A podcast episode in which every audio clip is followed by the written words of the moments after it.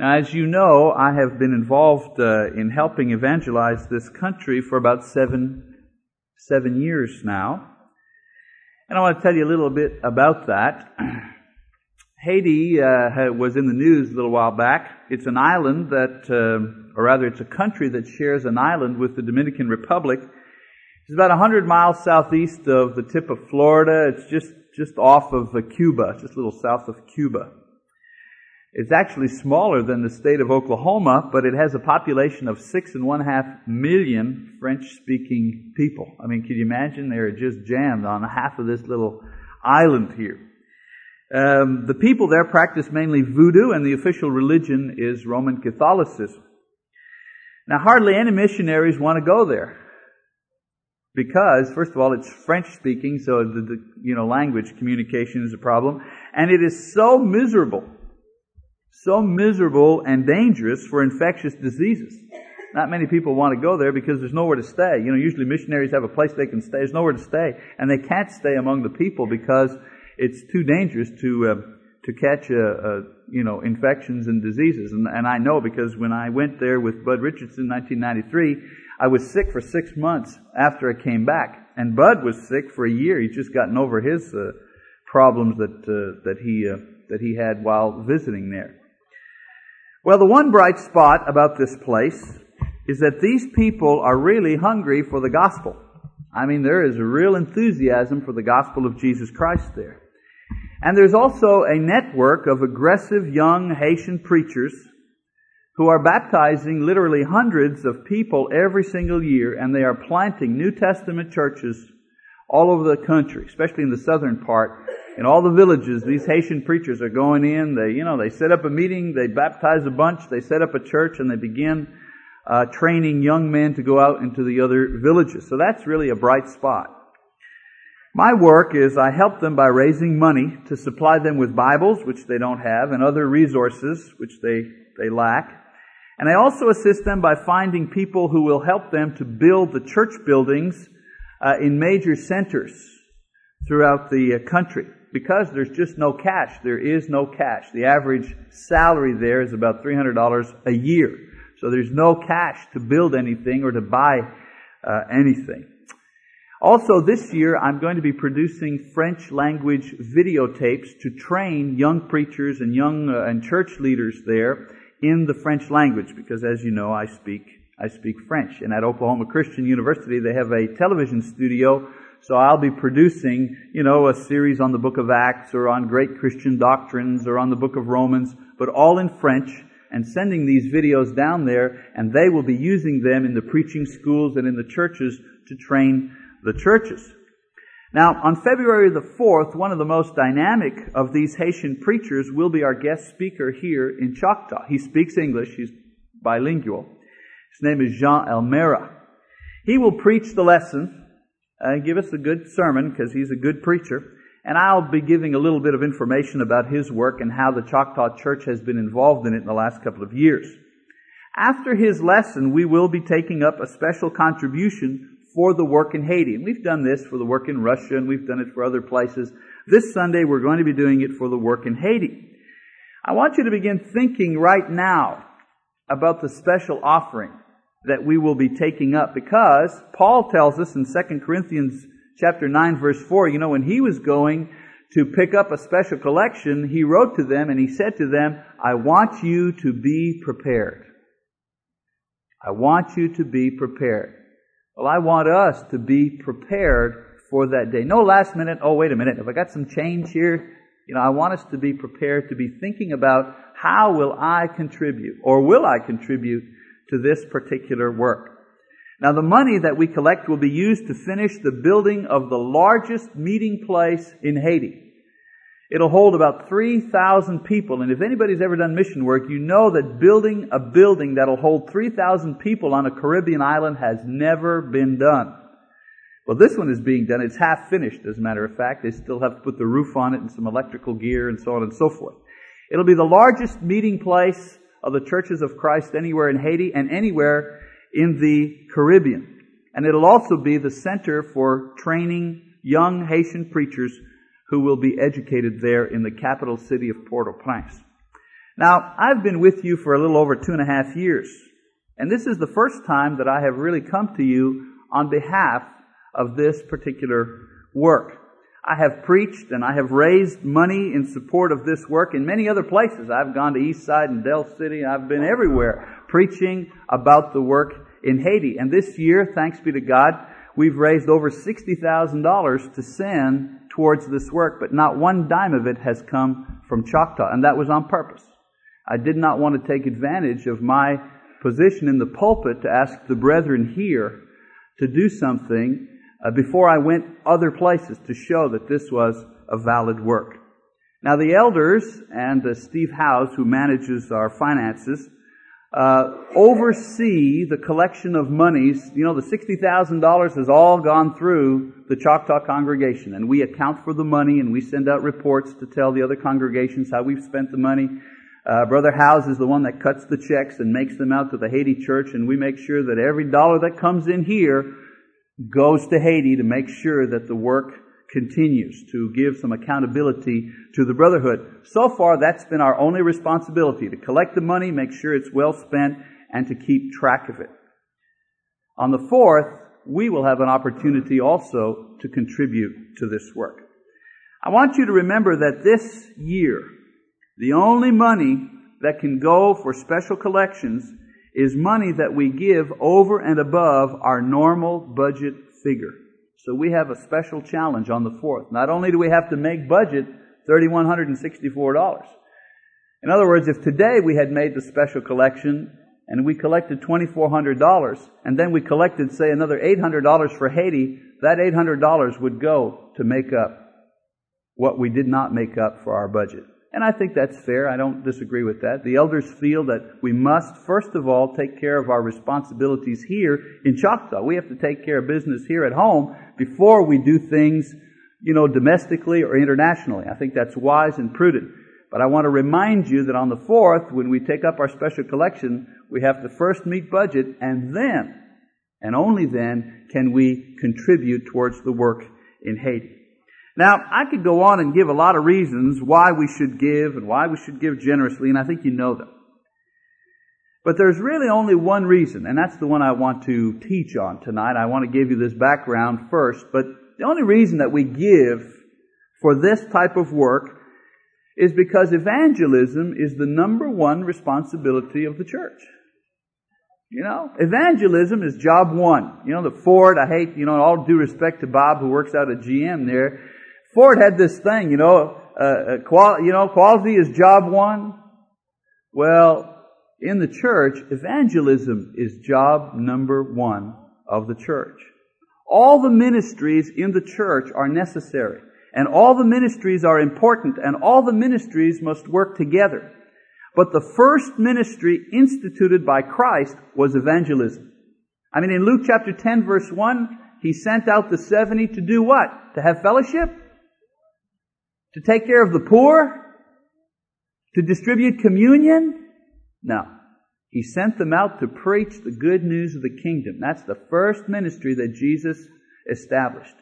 And after his resurrection, evangelism again was the first ministry that he established. He told them to go out and preach the gospel to the entire world. Mark or Matthew 28 verse 18 to 20. Now again, all ministries are necessary, all ministries are important. But none of them would exist if there wasn't evangelism.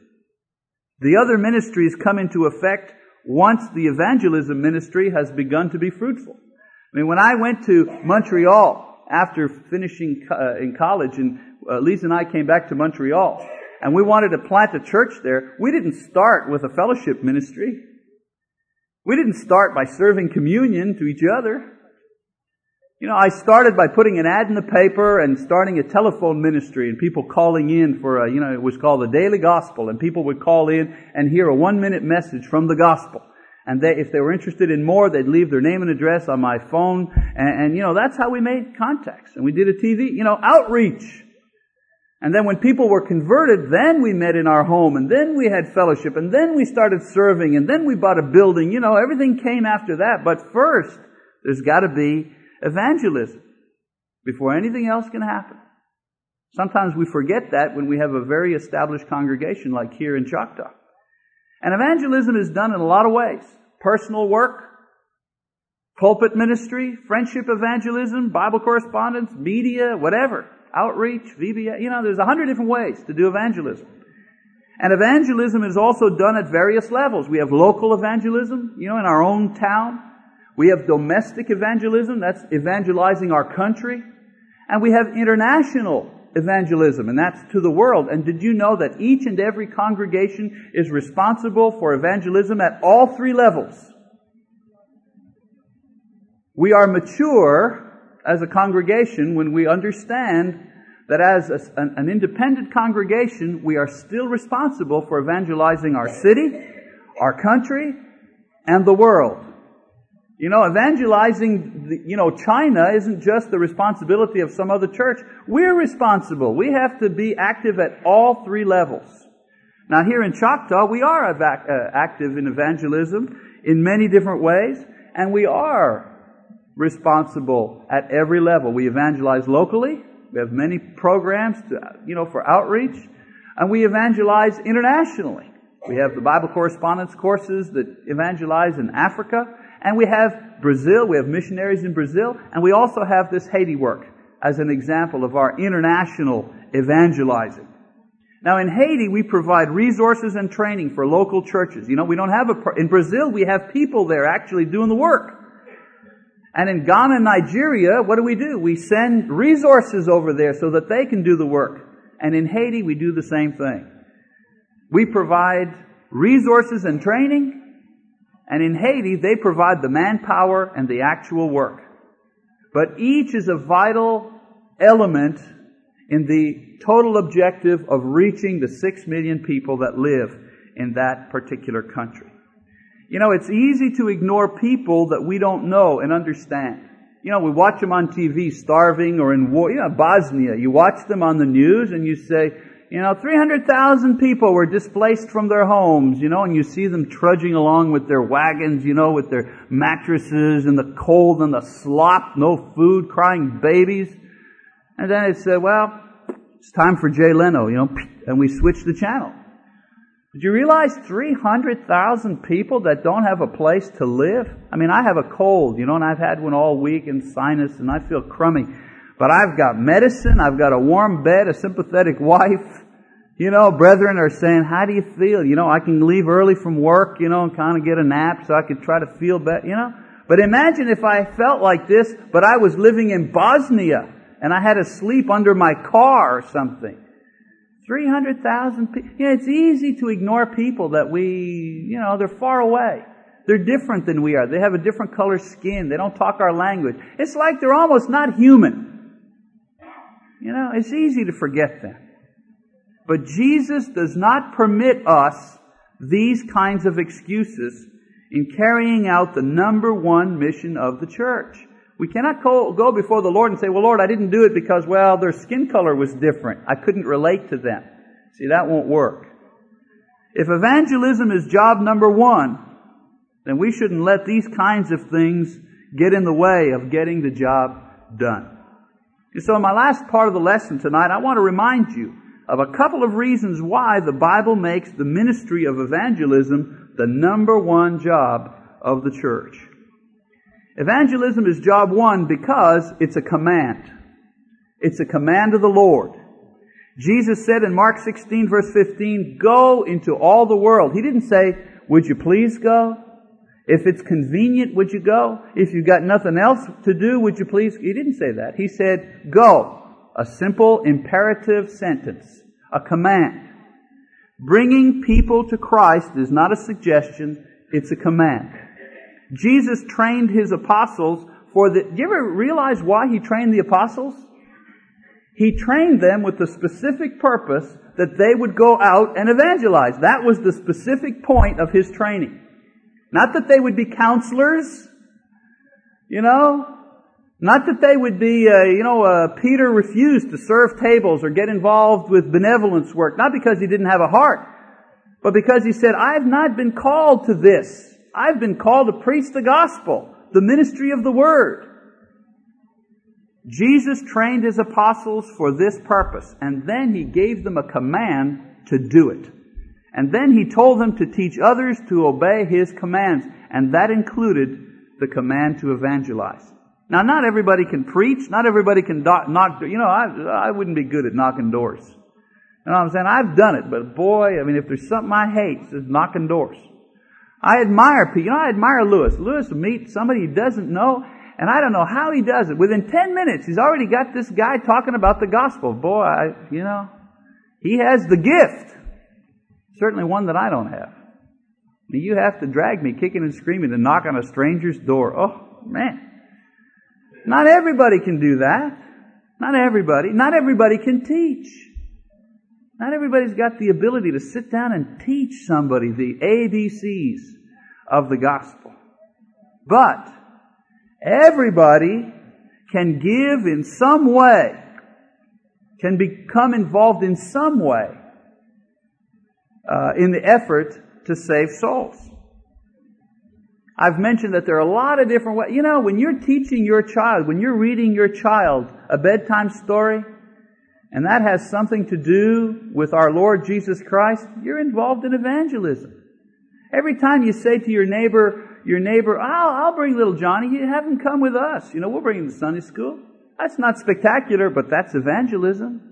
Every time we have friend day and you say, well, you know, you invite your brother-in-law's cousin or whatever, say, come on friend day. That's evangelism. It's not fancy, it's not dynamic, but that's evangelism. Evangelism is not a matter of choice or talent. It's a matter of obedience. It's not if I have the talent to do it. It's will I obey the Lord and find a way to do it. Some preach. Others invite friends to church. Others bring Christ to their children. Others give money. But everyone in some way must evangelize because it's a command given to all of us, not just a few of us. Evangelism is job number one because it's what the world needs. Did you ever think about that? You know that song, Dusty Springfield? What the world needs now is love, sweet love. You know, you hear that song? Right? Oldie station? That's a pretty song. It's not true. What the world needs now is Christ.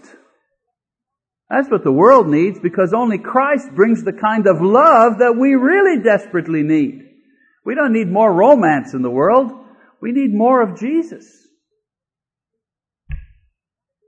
You see, God doesn't just command evangelism. He lets us see why evangelism is so necessary. Evangelism is necessary for the lost. You know, we need to realize that people will suffer eternally or will be blessed eternally, and the difference between the two is Jesus Christ. The Bible specifically teaches condemnation for unsaved sinners. We're all sinners. The only difference is some are saved sinners and some are unsaved sinners. That's the only diff. Jesus believed and taught about hell.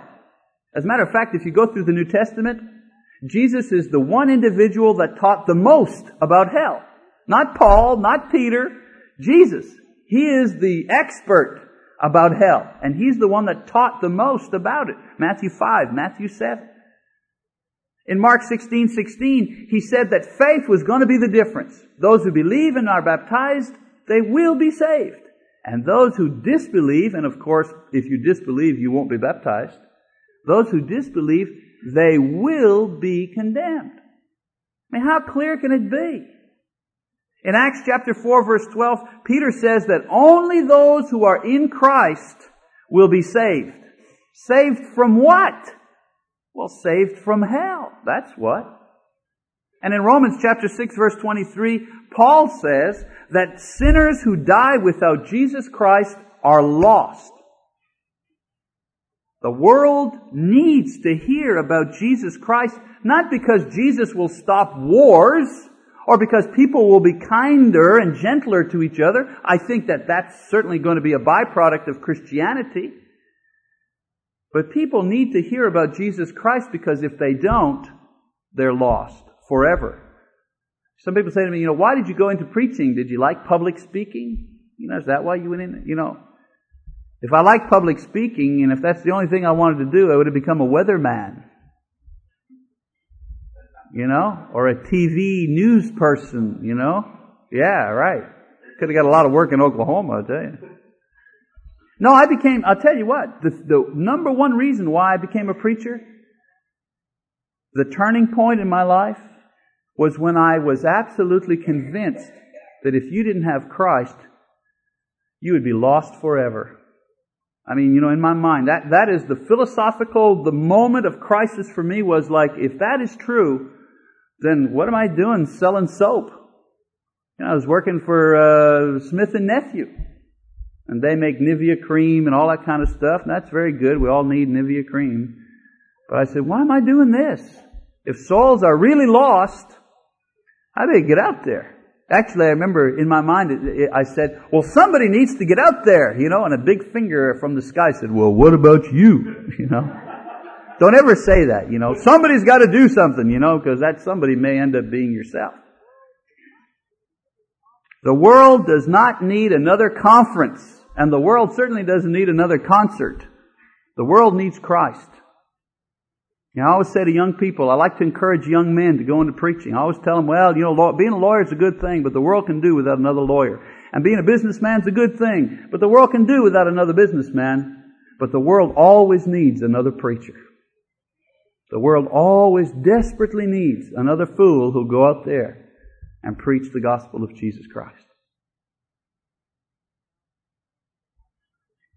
Now, not only the lost people need to hear the gospel, but the saved people also need it. Do you ever think about that? The saved people need to hear the gospel over and over and over again as well. In Romans chapter uh, 10, I want to read you a passage. Interesting passage. Paul says this, listen, he says, But what does the word say? The word is near to you, excuse me, the word is near you, in your mouth and in your heart. That is the word of faith which we are preaching. That if you confess with your mouth Jesus as Lord and believe in your heart that God has raised him from the dead, you shall be saved. For with the heart man believes, resulting in righteousness, and with the mouth he confesses, resulting in salvation. Now, a lot of people think that this passage refers to what you have to do in order to be saved. You know, they say, oh, Romans 10, what do you have to do? You have to, you know, believe in Christ to be saved. That's, in context, that's not what this passage is talking about. If you want to know what you have to do to be saved, you have to read Acts chapter 2 verse 38. There Peter says, if you want to be saved, repent and be baptized, and that's how you're going to be saved. In Romans chapter 10, what Paul is talking about is that he is reminding people who are already saved that they need to hear the gospel coming out of their own mouths in order to remain saved. He's talking to saved people. He says, you people who are saved, you want to stay saved? You need to keep on believing. You need to keep on confessing. That's how you're going to stay saved. A lot of people are weak in their faith. You know, they say to me, you know, they have what I call a spiritual malaise. A malaise is a French word, you know, maladie, sickness. They have a spiritual sickness. They have dryness of the spirit. You know, you have dryness of the skin. Some people have dryness of the spirit. They're getting nothing out of their religion. Okay? They've been working at it a long time, getting nothing out of it. They're weak in their faith. They doubt God's power. And they doubt God's love. And you know what? They feel this way because many times they don't hear His words coming out of their own mouth. A lot of times they blame it on the preacher. And they go from church to church trying to find some new preacher who will kind of, you know, get them cranked again. And what they don't realize is they don't need to hear the word. They need to hear themselves preach the word. It's got to come out of them. That's the secret. You can't just take the word in the word's got to be coming out of you too in order to make a complete, mature person. We need to hear ourselves confess Christ. We need to hear ourselves proclaim the gospel almost as badly as the lost do because it's what saves them and it's what keeps us saved and strong. I mean, there is nothing more exciting than sharing your faith. I mean, think about the last time somebody asked you a question about church or your faith and you had to, oh boy, your palms got a little sweaty and you, oh wait a minute, now I've got an answer for that, you know, or, or somebody you invited to church finally came forward and was baptized. How excited you were. Of course. You know, uh, Lewis tells me, man, that's personal evangelism. That's what keeps him going. It's what keeps him going. It's what keeps Jim excited. Personal evangelism. And then finally, evangelism, job number one. Because it is a mark of the New Testament church. See, the New Testament church has distinguishing characteristics that separate it from human churches. What I call human churches, you know, man-made churches. The church of Joe, the church of Bob, the church of this community. Those type of churches and the church that belongs to Jesus Christ are differentiated because the church of Christ is designed according to the pattern that's in the Bible. Well, evangelism is a mark of the New Testament church. You know, there are several different characteristics that are unique to the New Testament church. For example, the New Testament church uses only the Bible as its religious authority.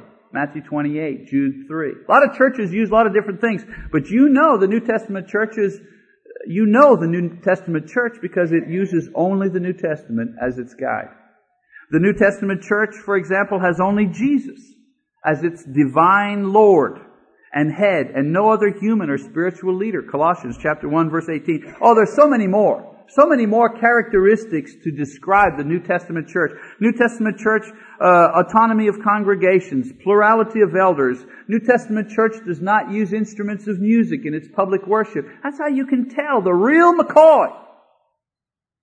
Now the point to this is that we often fail to mention that evangelism is also a key feature, a key characteristic of the New Testament church. You see, unfortunately, some people think that you have to take communion, or um, if you support orphan homes, or uh, if you use modern songs, you know, they think that's what makes up the New Testament church. They're wrong. They're unbiblical. I don't care how many cups you use to take communion, so long as you're bringing people to Jesus Christ. Because evangelism in the church is what makes it a New Testament church. Not the style of your songs or how you spend your money. I always smile when people go out of town, they call up, you know, they want to find the church. And they always call and they say, you know, I'll get a call, you know, well, we're from Tennessee and we're looking, you know, we're coming into worship and we just, you know, they want to know they're going to be in the right place, you know. And they say, uh, when you have communion, how do you, you know, have to tell them, well, we pass around a lot of little cups. Oh, okay. And, um, uh, do, what kind of, do you have more than one person, you know, leading your songs? No, ma'am, we only have one song. Oh, okay. You know, they're, they're trying to find the New Testament church. But in 17 years, no one has ever called me and say, are you an evangelistic church? Not one person has ever asked me to find out if we were the true New Testament church, if we were evangelistic or not. They wanted to know how do we take communion or do we have an organ in the building? They figure that's the way God's going to find His church. Boy, they in for a big surprise.